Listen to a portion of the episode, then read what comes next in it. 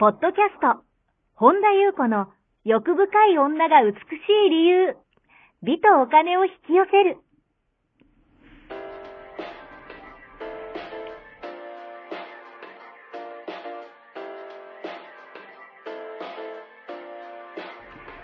ポッドキャスト、本田優子の欲深い女が美しい理由は、1万人の女性をコーチしてきたメンタル美容研究所代表、本田優子が、幅広い知識と自らの経験をもとに、より美しく豊かになる方法を独自の視点からお伝えしていきます。女性の本来持っている美しさを引き出すヒントや、2005年から実業家として培ってきたノウハウ、精神的、経済的な自立、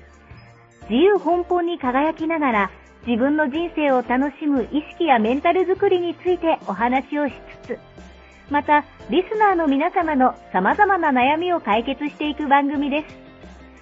それでは、本日の番組をお楽しみください。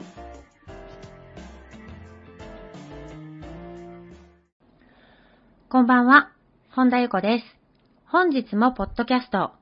1万人の女性をコーチしてきた、私、本田優子の欲深い女が美しい理由、美とお金を引き寄せるの番組をスタートします。本日もこの番組はアシスタントのナッチと一緒に進めてまいります。ではナッチ本日もよろしくお願いします。はい、よろしくお願いします。はい、今日はどのようなお便りが届いてますか？はい。とリンリンさん、いつもありがとうございます。と私はとやりたいことをやって、心もお金に、心もお金も自由に、自由気ままに生きていきたいと思っています。一方、周りにはお金だけに走っている人や、心、まあ、スピリチュアルだけに走って、ちょっとお金が大変そうな人がいます。と自分は自由気ままに心もお金も豊かに生きたいと思っていますが、豊かに生きるににはどのようにすればよいでしょうか。とまた、えっと別のお便りなんですけれども、えっと起業したのですが、うまく回らなくて、だんだん資金も底をつきそうになり、不安になってきました。とこんな時どうしたらいいのでしょうか？というお便りをいただいています。はい。ありがとうございます。2019年のスタートは。うんあ、そうですね。ねはい。明けましておめでとうございます あの、お金うん。ですよね。まあ、一言で言うならば。まあ、あの、大事ですよね。この、ポッドキャストの題名もね、美とお金を引き寄せるということをしてるのに、まあ、結構ね、まあ私も好き勝手喋ってて、お便りあれしてるから、お金のこともね、まあ割と取り扱ってる回もあるけど、なんか久々だなというふうに思ったんですけども、えーと、そうなんですよね。やりたいことやって、こう、自由気ままに生きるっていうと、なんかすごい響きはいいですけど、はい。あのー思うんですけど、そこに行き着くまでの、なんかダークサイドみたいなものに、あのーあんま触れてない人が多いですよね。あの、私あのー前にもね、ブログ、去年か、書いたんですけど、あの、神田正則さんの本で、えっと、成功者の告白っていうね、うん。あの、めっちゃ素晴らしい本があるんですけど、そこにはね、こう、起業5年くらいでこう成功していくストーリーがね、あの、ビジネス小説として書かれているんですけど、これね、起業家ならね、読むべき本なんじゃないかなって私は思っていて、なんか結構起業したいっていう人に結構勧めてたんですけども、で、そこには、それこそその成功ストーリーが書かれてるんではなくて、なんか成功に至るまでの、ある意味光と闇の両方が、こうしっかりとこう描写されてるんですね。で、まあ多くの世の中のこうサクセスストーリーみたいなの大半が結構闇の部分みたいなのを表現されてないこともなんか多くて、なぜなら、まあ世の中の大半の人がなんかポジティブを求めがち、ポジティブだけを求めがちだから、あんま闇の部分を聞きたくないとか、見たくないとか、なんかまあ好感が持たれにくい傾向があるそうなんですよ。で、なんか、まあ、これは、なんかそういう傾向があるっていうのは私もなんかその、業界の人から聞いたんですけど、まあ、あくまでも傾向なんですけど、だから、例えばですけど、人の、まあ、SNS とか見て、あの、とか、まあ、動画でもいいですけど、ブログでも、あの、インスタでもいいですけど、あの人って素敵とかね、思ったことある人って多いと思うんですけど、それってその人のこう闇の部分うん。が見えないだけであって、片方だけしか見えなかったり、まあもちろん出している人もいますよね。うん。今はね、結構出してる人もいるから、うん。私はなんかね、なんか結構こう、綺麗事ばかり言うより、なんか結構本音パンって言う人が気持ちいいから、なんかそういう人は好きなんですけど、あのーその、光しか見ようとしない人って、結構ね、人間関係をね、破綻していく、いきやすいんですよ。うんあのー例えばですけど、この感覚を、例えばじゃあ、言語化するならば、えーっとね、人間関係においてポジティブだけを受け入れるのは好き？うん。ライクですよね。うん。で、ネガティブとか闇も受け入れるのがラブ。うん。愛してるんだ、じゃないかなとはい、私は思ってて、だからあなたは、まあ、自分のこと愛してますか？それとも自分のこと好きですか？どっちですか？みたいな。自分のことは好きだけど、愛せてないっていう人は、その、なんだろうな、その、親とかね、子供さんとかね、うん。まあ、彼氏でも彼女でも、うーん、含めて、お友達も含め、なんかこう、誰かのことを愛してるじゃなくて好きっていう感覚なんだと思うんですよ。うんまあ、これはあくまでも私ので言う感覚の言葉で言う好きと愛してるなんですけど、なんか光だけは OK だけど、闇は受け入れたくないが好きでうん、光も闇も両方受け入れるっていうので OK っていうのが愛してる。っていう定義にね、私は一応今したんですけど、に沿ったとするならば、うんと豊かな人とか、あなんかその幸せな成功者でも、お金を持ったいあの楽しく生きてる人、それこそ自由気ままにやりたいことやってる人うん。になってる人っていうのは、どこかのタイミングで、何かのきっかけとか、なんかこう、を通して好きから愛してる。に変わっていったっていうプロセスをね、皆さん必ず通ってたりするんですよ。だから自分のことが好きなだけの人は、自分のネガティブも受け入れられないから、自分のネガティブ受け入れられないってことは、人のことも、人のネガティブも受け入れられないから、そういう人を裁きますよね。だから、その、人のネガティブに触れた時に、あんた変わった方がいいよとかね、思ったりとか、あと自分の闇を受け入れてない人っていうのは、うんネガティブを OK としないから、なんか、自分のこと OK とできない人は、他人が鏡になって教えてくれるんですよ。だから他人のことを裁こうとしちゃってる、自分に気づいた時は、あの、自分が自分を日頃から裁いてるからっていうね、あの、傾向があると。で、まあそういうふうにして、その幸せとかって、その豊かな幸せな人とかって、ポジティブと両、なんか私これブログに去年書いたのかな？ポポジティブとネガティブを両方抱きしめ、自分の、どんな自分も抱きしめられた人、だからポジティブだけが、自分のいいとこだけをじゃなくて、自分のなんかこう、なんかこう、なんだろうな、なんかこう、下水とことかさ、いろいろあるじゃないですか、人間って。それも抱きしめられた人が、なんか、こう感じられる領域なんじゃないかなって思うんですね。という意味からの本当に豊かで幸せな人って、自分のことやっぱ愛してる人、好きってよりも。なんか自分のことを愛してる人は、なんか、こう、例えば自分にとって都合の悪いことでも、なんかね、こう、どっかしらで感謝うんをなんか言えるんですよね。だからその、都合の悪いことと都合のいいこと、両方に心からなんか、あの、すぐじゃないですよ。その時はいろいろ思っても、心からありがとうって言えること。だからあの表面的にいい人なのに、なんか、なんか起きるといきなりクレーマー気質に変わる人とか。で、やっぱ愛せてない、なんか、あの、たりするんですよ。うんあとはなんか、ふだ日頃からその人のネガティブを嫌ったり、自分のネガティブを嫌ったり、で、ネガティブを嫌うことがネガティブですからね。で、向き合うのを避けたり、なんかポジティブにばっかり偏ってる人って結構こういう傾向にあるんですよね。だから、あのーでこで、この方も言ってるように、あの、なんだろうな。私もね、いろんな人見てきたんですけど、お金にだけ偏ってる人も見てきたし、心にだけ偏ってきた人も見てきたんですよ。なんかね、お金に抵抗がある人、それこそね、書いてますけど、あの、うん。スピリチュアル好きな、まあ、女性とかに、あの、多いのが、もうそのままで、あの、どんだけゆるりと生きても、どんだけ自分らしく生きても、やっぱね、あの、お金に抵抗がある。お金じゃないって言ってる段階で、やっぱね、お金の問題から解放されることはね、人生でほぼないんですよ。なんか、あとそういう人ってこう、以前もう頑張りすぎちゃったから、もうなんかね、もう、もうなんかおさ、お金稼ぎではないのみたいな。もう私お金じゃないからって、あの、お金だけじゃないっていうのと、お金じゃないって言ってるのは、これね、斎藤仁さんが言ってたんですけど、お金じゃないっていう人は一生お金に愛されないと。あの、お金だけじゃない。お金じゃないって言ってる時点で、お金の文句を言ってることになる。だなんかお金じゃないし、お金じゃないしとか言ってる時点でなんか気持ち悪いじゃないですか。なんか、お金だけじゃないならわかるけど、はいなんかはいそれってね、なんかね、こう偏りすぎてるんですよ、うん心だけに。ななんか、あの、楽に行こうとか、ゆるりと行こうとかっていうのは、本当に全然そのまま進んでいいし、うん私もそれ賛成なんですよ。で、それ自体は OK なんですけど、なんかお金じゃないのって、なんかお金に対する抵抗をどっかで取らない限り、あのね、そういう人にね、まあ私も会って、あのーなんだろうな。きよくよく話を聞いてると、なんだ結局お金なんじゃんっていう人いるんですよ。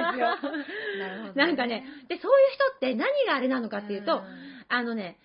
えっとね、仕事っていう感覚、あのね、遊び感覚とか楽しんで、あの、お金を稼いだことがなかったりするんですよ。だからお金稼ぎイコール、もうなんかすごいしんどい思いをしなきゃいけない。もう大変な思い、苦労しなきゃいけない。なんか、すごいなんかしないとっていうのがからこびりついてるだけなんですね。だから仕事イコールお金イコールもう嫌だみたいな。だからお金じゃなくて心よみたいな風になってありのままという言葉のマジックにはまっていく？これって結構もったいないなと思うんですよ。なんか心は豊かでも、やっぱり、あの、お金な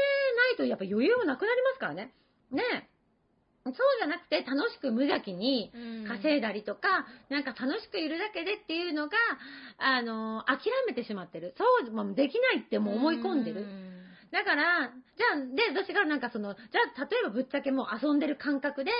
なんかもう楽しめて、ジャブジャブお金が稼げたらどうですかっていうと、そんな人生あったらそれにいいに決まってますよね、みたいな 本音が出てくるわけですよ。あれさっきお金じゃないって言ってたよね、みたいな。なんか私は、あの、結構本音が好きな人間なんで、なんかもう心よ、お金じゃないのよって言いながら、そうやって言うと、なんかあんまりね、お金、お金じゃないのよ、心なのよって言ってる人にはあんまり共感しないんですよ。逆に言うと、心じゃないくてお金なのよっていう人にも共感しないし、いやもう心もお金も両方でしょっていうのに私は共感するんですよね。てか、わ私もそうだから。だから、なんかこう、やっぱり幸せに、その、自由気ままに生きて、本当に豊かに、経済的にも精神的にも豊かに生きてる人っていうのは、やっぱりね、心もお金も光も闇も両方、なんかこう向き合ってきた人っていうか、両方、あのーちゃんと、うんと、求めるというか、なんかもういいのよとかじゃなくて、っていうのは大事かなと。で、やっぱお金が増えるってめんどくさい側面もありますよね。例えば、わかんないけど、お客さんが増えるとかね、ファンが増えるっていうのは批判してくる人も増えてくるし、なんか喜びとめんどくささ、両方増えるし、だから心も育っていかないと、なんかバランスを崩すじゃないけど、なるほど。だからなんか私も、まあ今までいろんな人見てきたけど、もうめっちゃくちゃ金持ちだけど、なんかもう、その人含め家族もなんか全然もううまくいってなくて、なんかもうお金だけはあるけど、なん、かすごい幸せそうじゃない人も見てきたし、なんか全然お金はなくて、もう本当にちょっとお金に関してはないんだけど、表面的にはすっごい幸せ、心は幸せだけど、実はね、っていうね、お金の悩みを抱えてる人もいっぱい見てきて、で、そういう人を見てきたら、やっぱりね、お金も心も大事。もうね、綺麗事じゃなく、お金じゃないのよじゃなくて、お金大事ですから。で、お金だけじゃない。お金だけに走っても全然人生なんか貧しいじゃないですか。だからね、両方なんですよね。だからなんかこう、その両方を、なんだろう統合している人。もうその自分の、だから本当にその光も闇も統合して、るのが全部になんか共通すると思うんですよ。なんかその、結局、うん心だけ、光だけって言って、なんかあの、ねが闇を見ない人ってうん、お金じゃないのみたいなう。んお金じゃなくて私はもういいのとか言って、い やいやいやいやいや、お金、お金大事ですから、みたいな確かに。ことになるんですよね。だからなんかその二つを統合するって大事なんじゃないかなって思うんですね。で、もう一人の方の、起業した方の話ですよね。まあ、うまく回らなくて、資金も底をつきそうになり、こんな時もうね、ありますよね。あのーやっぱ最初ね、ビビギナーズラックでうまくいった人もそれが続かなかったり、例えば私の知り合いも素敵なね、オフィスをすごい勢いで借りたと。すごい家賃が高いところのを借りたけども、なんか支払いの不安が出てきたっていう相談もこの間ちょっと受けたんですけど、あの、私ならどうしますかってことで、あの、私はもう迷わず答えたのが、得意なことを生かして副業しますね。うん。もうね、あのね、あのね、ずっとね、長期にわたってね、こうそういうのを離れるとね、こうなんだろう、現役を離れるっていうか、うん。なんか勘が鈍るんですよ。うん。なんていうの？こう、あとそのいろんなものが鈍るんですよ。うん。コミュニケーションもそうだけども、なんかあとそのうまくいかないことが続くと、うん。あのそれ癖になるんですよ。うん。し、もう自信もなくすし、なんか仕事のこうテンポとかね、うん。リズムとか、うん。なんか分からなくなる。うん。し、もう何よりもやっぱ収入源が断たれると人間ね、不安になって当たり前です。うん。そうすると、やっぱね、悪い癖みたいな、を断ち切るのが大事。それにはやっぱね、もううまくいく体体験をすること。例えばなんかあの、ハリウッドスターとかね、この間聞いた話なんですけど、とかでも、やっぱね、本業の俳優業でも、うんあのーあの、あの、生計を立ててる人もいっぱいいるけど、立てれない人もいるじゃないですか。で、そそういう人とかも、やっぱね、あのー本当に売れるまでは、なんかね、いろいろ副業する人がすごいいるらしいんですよ。で、そうやってやっぱり精神的にも金銭的にもうまくバランスうん。を取る。って大事で、で、副業って言ったっても、じゃあ何をするかって言ったら、やっぱ自分の得意なこと、だから本業と別にかけ離れたことでもいいし、なんか、でもそれも結局なんか全部経験として役に立ってくるっていうか、だからやっぱどちらも仕事に、であることは変わりないから、やっぱ学べることもあるし、なんか結構、人生ってこう一見不必要に見える、無駄に見えることも無駄じゃないなんかあとその回り道をしたからこそ拾えるものとか、得るものってすごいあるから、もうね、私はもう、あのー迷わず副業ですよね。うんで、自分の得意なことはいはいをする。あ、もちろんちょっとすごい疲れてたりしたら一旦休みましょうだけど、うんまあ、この方の文章はそういう感じじゃないので、なんか、本当にそれ大事かなっていうふうに思いますね。うんで、さっきあの、ポジティブとかネガティブとかね、あの、ライクとラブの違いみたいの言ったけど、これもね、ちょっと前にブログに書いたんですけど、ポジティブ、なんかやたらポジティブ思考うん。を、なんかこう目指すんではなくて、なんかポジティブもネガティブも、なんか思考を超えたところっていうのが私はすごい大事だなと思ってて、なんかその思考を超えるって、結局、なんか思考って結局分離するから、なんかポジティブがあればネガティブもある。うんだ光もあれば闇もあるっていうか、だからどっちもさっき統合しましょうって言ったのと一緒で、なんか、あのーなんだろうな。私がいつも言ってるのが、その、し真が腹の声で、なんか本当にが、がを超えた真がみたいな、な声っていうのは分離もなければ葛藤もないし、だからやっぱりそういうのを、なんかポジティブがいいとかネガティブが悪いとかって、もう超えたところに行くのがいいんじゃないかなと。で、この企業の方にしても、もうお金と心のバランス。やっぱね、お金がないとね、人はね、当たり前に不安になりますから、し、あの、ならない方が、それをね、うん一生懸命ね、なんかの、なんかビリーフかとかって、うんなんか、凝ったり、トラウマかとかやるんじゃなくて、あの、できることやりましょうっていうね、のは本当に大事だと思います。以上でございます。はい、ありがとうございます。この番組では皆様からのご質問、ご感想をお待ちしております。本田裕子のホームページ、ゆうこ本田 .com までお寄せください。はい。本日も最後までお聞きくださりありがとうございました。また次回お会いしましょう。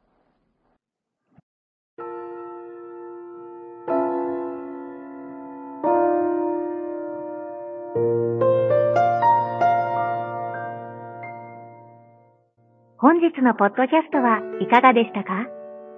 この番組を聞いてくださったあなたにプレゼントがあります。お申し込みは、本田裕子オフィシャルウェブサイトにアクセスし、ポッドキャストページを開き、必要事項を入力してください。ご送信いただいたすべての方にプレゼントをお送りします。